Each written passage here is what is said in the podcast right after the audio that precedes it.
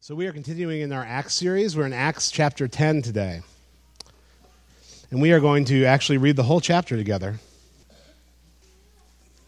So, if you'd like a Bible, you can put your hand in the air and an usher will bring you one. I also wanted to mention that if you are visiting us for the first, second, third, or seventh time, we have these Connect cards on the back tables. If you would fill one out, uh, for us, there's, there's some boxes to check if you'd like someone to call you from the church. If you'd like to have coffee with the pastor, just write coffee on there. Coffee's free for you. And uh, I just like to get to know you so uh, as, as a part of our family. So please fill this out and drop it off at the welcome desk on your way out. And we have gifts for our, for our new folks who, who are coming in. That would be wonderful. So we are in Acts 10, and this is uh, a continuation of God's vision being played out among people. God's vision, if you'll remember, is from Acts 1 8.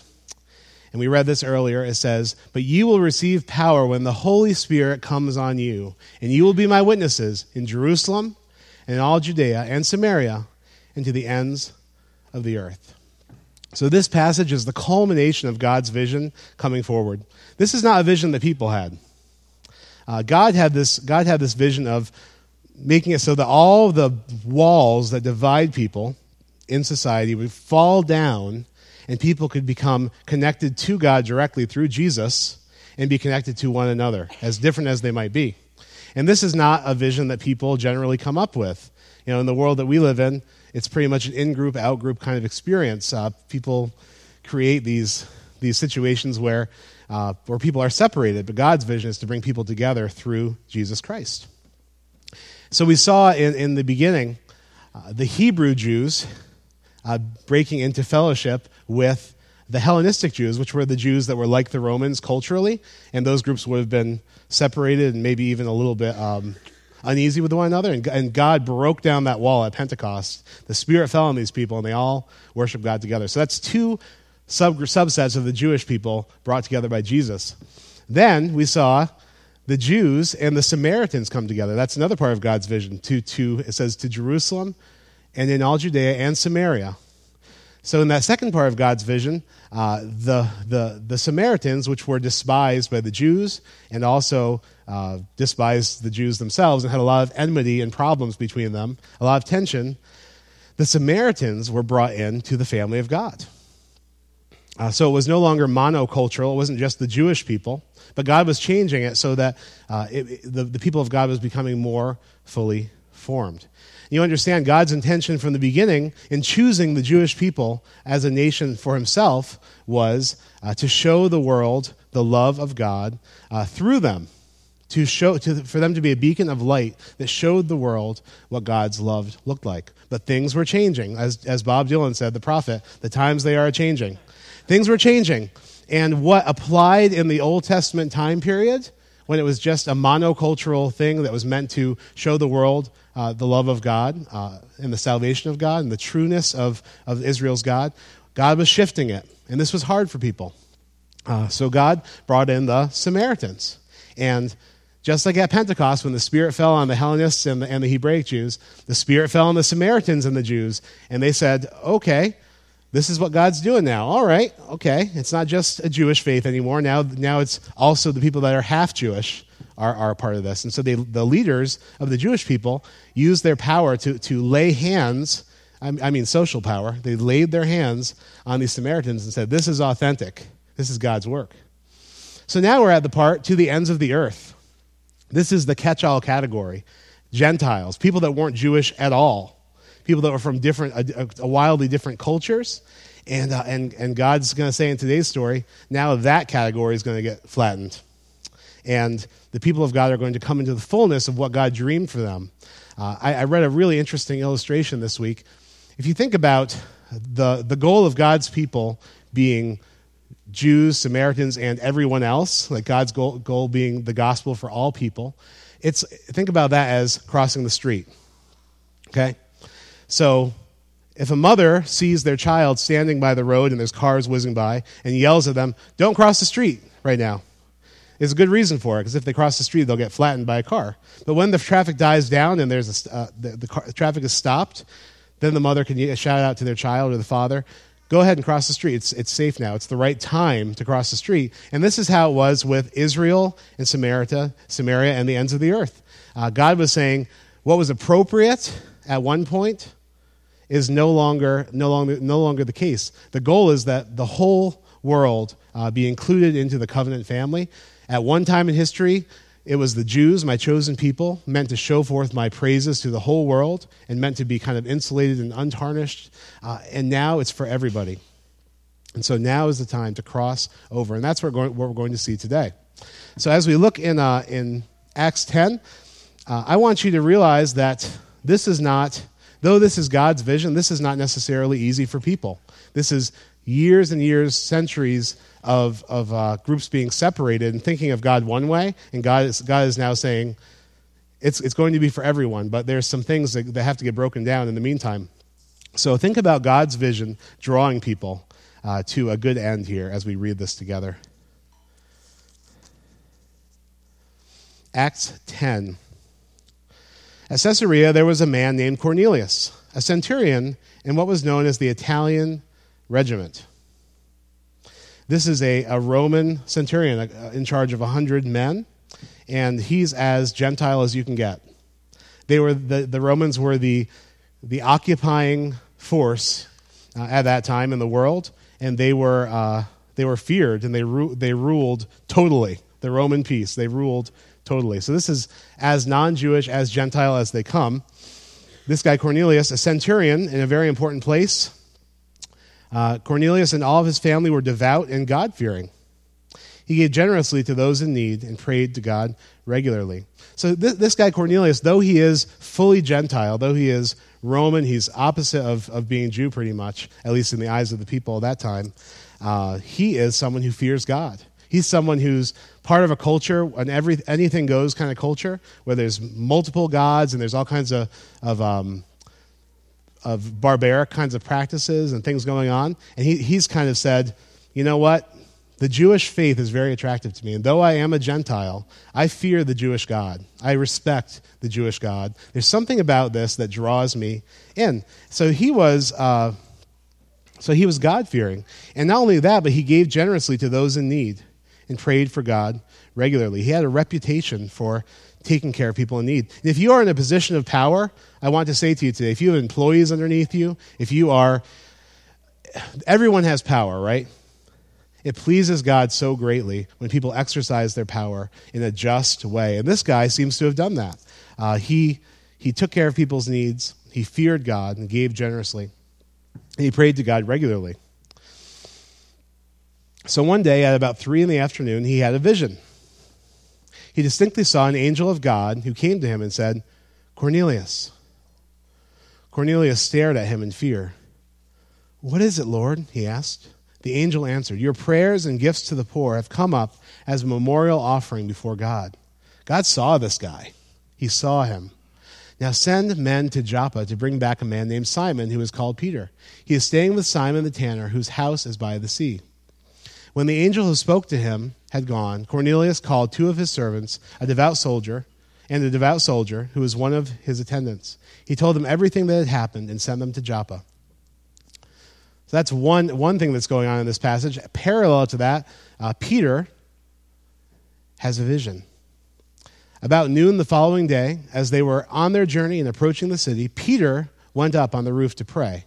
Notice he is also praying like the centurion. Uh, and, and while he was praying, he became hungry and wanted something to eat. And while the meal was being prepared, he fell into a trance. He saw heaven opened and something like a large sheet being let down on earth by its four corners. It contained all kinds of four footed animals, as well as reptiles and birds. Then a voice told him, Get up, Peter, kill and eat. Surely not, Lord, Peter replied. I've never eaten anything impure or unclean. Now, you have to understand, part of the Jews being a distinct and separate people in the previous, previous to this story uh, included uh, dietary laws. In Leviticus 11, the Jews were told, you can eat these things, but you can't eat these other things. Kosher, right? And this was meant to separate them out from other people, so they were distinct. So if you think about eating, when you eat with people, you really do uh, and share their food, you really kind of blend with them. And God wanted, uh, God, God, wanted the light to be undiluted so that the world could see um, His grace and His love at this time in history. And uh, if you think about like a light fixture in your house, sometimes you'll realize it's not very bright in here. You'll realize there's all these like bugs and moths and stuff stuck to the light bulb up there. You have to go up and clean it out. And you know, God's intention at this time in history was to have an undiluted light through the Jewish people so the world could see His goodness and, and God's concern with the dietary laws and all the different uh, ideas about not associating uh, too closely with, with non Jewish people was so that light could be undiluted so the world could really see the light. So this time there was a whole list of, uh, of things that were prohibited to eat. And they were also uh, strong uh, sense of not associating too closely with Gentiles because when you eat with people, you're saying, These are my people, this is my family. And so, uh, so this whole vision that, that Peter saw of the sheet coming down and all these unclean animals, uh, it, it repulsed him. He, he's never eaten this stuff. And it's, it's like built into the fabric of his being. Uh, it's something that is so wrong to him. It's something that's so wrong to him. Something that, he, if you can think of something that you, that you feel like is so so wrong to you in your own mind that's that knee-jerk reaction is what he felt when he saw these things. So in verse 14 he says surely not lord. I've never eaten anything impure or unclean. And listen to this. The voice spoke to him a second time. Do not call anything impure that god has made clean. This happened three times. And immediately the sheet was taken back to heaven while Peter was wondering about the meaning of the vision, the men sent by Cornelius found out where Simon's house was and stopped at the gate. They called out, asking if Simon, who was known as Peter, was staying there. While Peter was still thinking about the vision, the Spirit said to him, the Holy Spirit said to him, Simon, three men are looking for you. So get up and go downstairs. Do not hesitate to go with them, for I have sent them. Peter went down and said to the men, I'm the one you're looking for. Why have you come? The men replied, We have come from Cornelius, the centurion. He is a righteous and God fearing man who is respected by all the Jewish people. A holy angel told him to ask you to come to his house so that he could hear what you have to say. Then Peter invited the men into the house to be his guests. This is an amazing sovereign move of God. I mean, God is making sure that the details of this go exactly like He wants them to go. He's talking to everybody. He's given a vision. He's talking to Cornelius. He's talking to, to, uh, to Peter again. I mean, he is setting this up. It's a huge setup. And verse 23, I don't want you to overlook how crazy this is. Peter invited the men into the house to be his guests because the Lord had told him three times, Don't call anything unclean that I have called clean. And Peter understood what that vision meant now. He understood, I can invite these people in because God, the one that I've been worshiping and trusting my whole life, who told me previously not to eat these things and not to associate with these people, is changing the course of history now. And I need to get on board. And he did. And I don't think that was easy. I think that was hard. I think it was uncomfortable. But he was following the voice of the Holy Spirit. It's something you kind of lose if you don't think about what it was like to be in this culture in this time. So the next day, uh, Peter started out with them, and some of the believers from Joppa went along. The following day, he arrived in Caesarea. Cornelius was expecting them and had called together his relatives and close friends.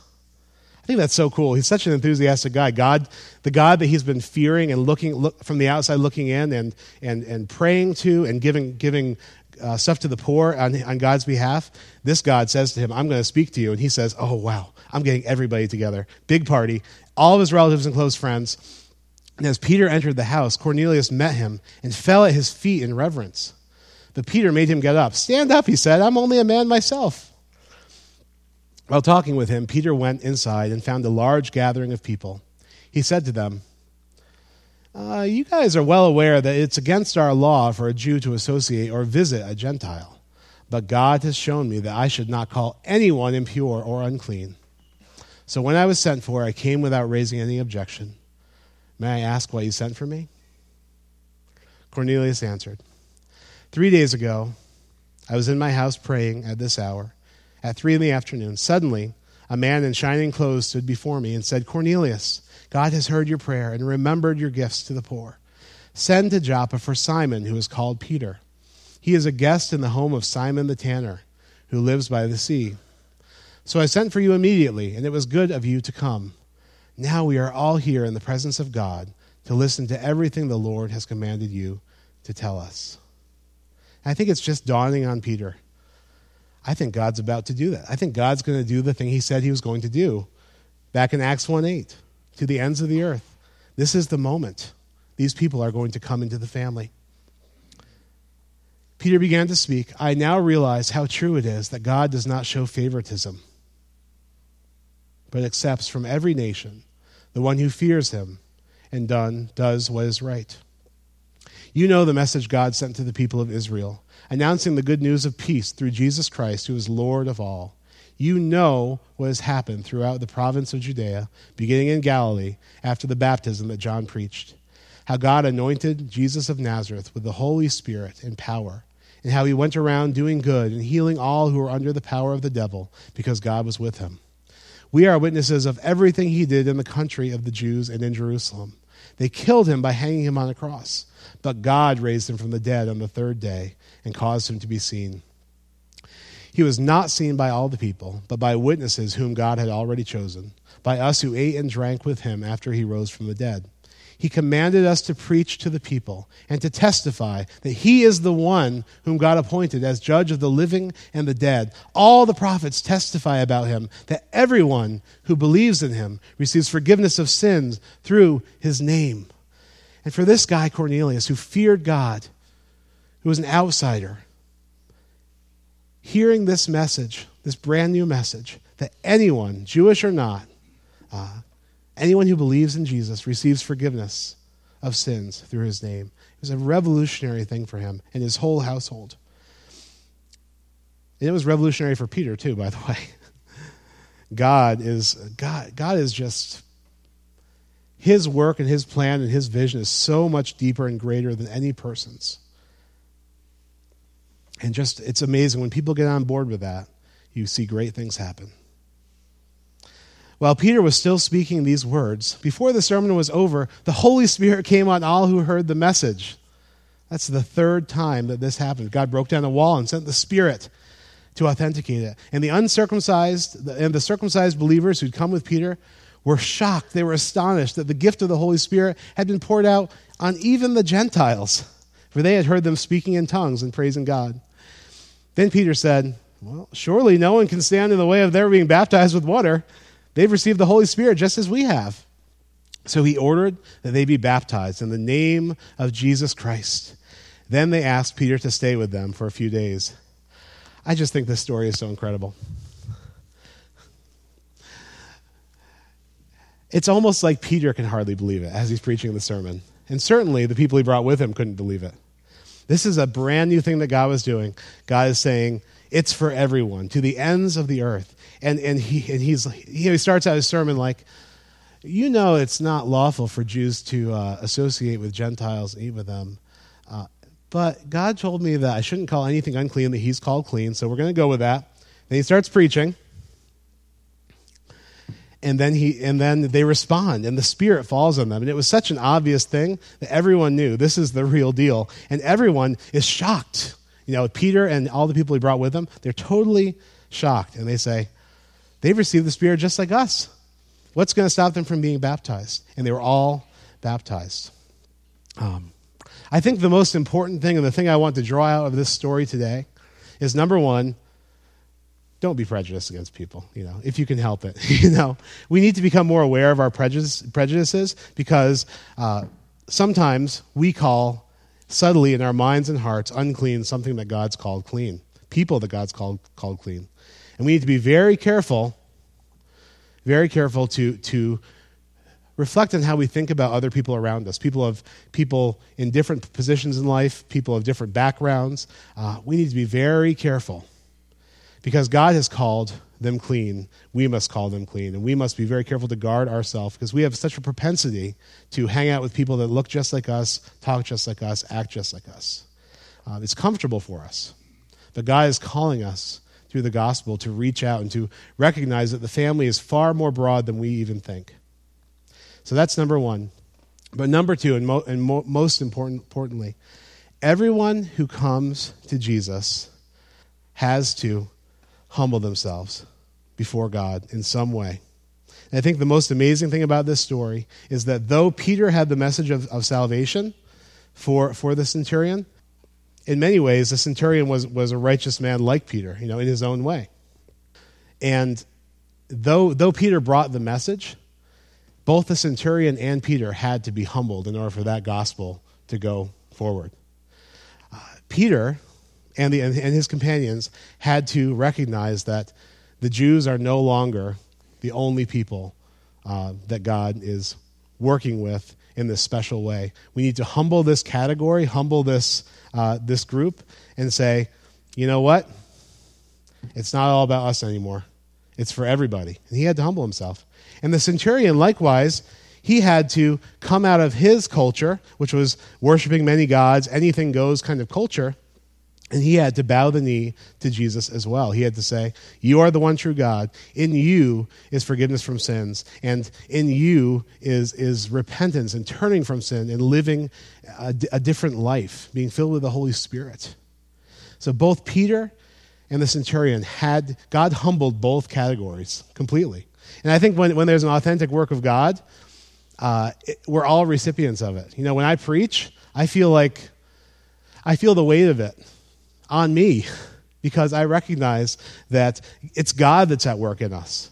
And whether it's through the worship, through the preaching, through a conversation with someone from the church, we are all constantly being discipled. And there's someone with a master plan and vision that's larger than mine, larger than the leadership of the church, that's at work. And all of us need to be humbled together and come to Him. So, my question this morning is if you, uh, if you are not uh, connected to Jesus Christ in this meaningful way, what, what category needs to be flattened in your mind? You know, what humility uh, is God, does God need to bring about that you need to kind of surrender and let go of so that you can fully surrender to Jesus? As I invite the worship team forward, we're going to sing this song, Jesus, All for Jesus. And so many things uh, inflate us and, and keep us from that vital, close relationship with Jesus. But God is always at work to take, to take our privileged feeling of status, to take um, even even like uh, sometimes people have the, the sense that I can, I can do anything, I can, I can get to God in many different ways, and we have to humble ourselves and say, well, God says there's only one way to Him, it's through Jesus. And that takes humility. We have to humble ourselves and recognize salvation is found only in Jesus' name. And so this morning, as we are singing this song, I'm asking the Holy Spirit to speak to you. How is God uh, trying to reach you? What in what way do you need to surrender to Him and humble yourself so that the fullness of the Holy Spirit and the life with God can come rushing in?